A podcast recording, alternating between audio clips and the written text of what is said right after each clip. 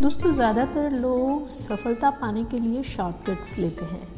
लेकिन आप जानते हैं, ज़्यादातर लोग बना बनाया रास्ता चुनना पसंद करते हैं। वे सफलता तो चाहते हैं, पर जोखिम उठाना नहीं चाहते। यह दरअसल खुद पर भरोसा नहीं होने के कारण होता है। आप जानते हैं कि सफलता प्राप्त करने के लिए कुछ बुनियादी शर्तें होती हैं।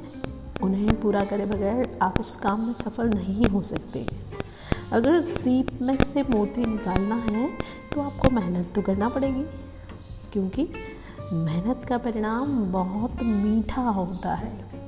सफल होने का सपना सभी लोग देखते हैं, लेकिन सपना देखने से ही क्या सफलता मिल जाती है? नहीं ना। सपने को हकीकत में बदलने के लिए समर्पण और मेहनत की आवश्यकता पड़ती है दोस्तों।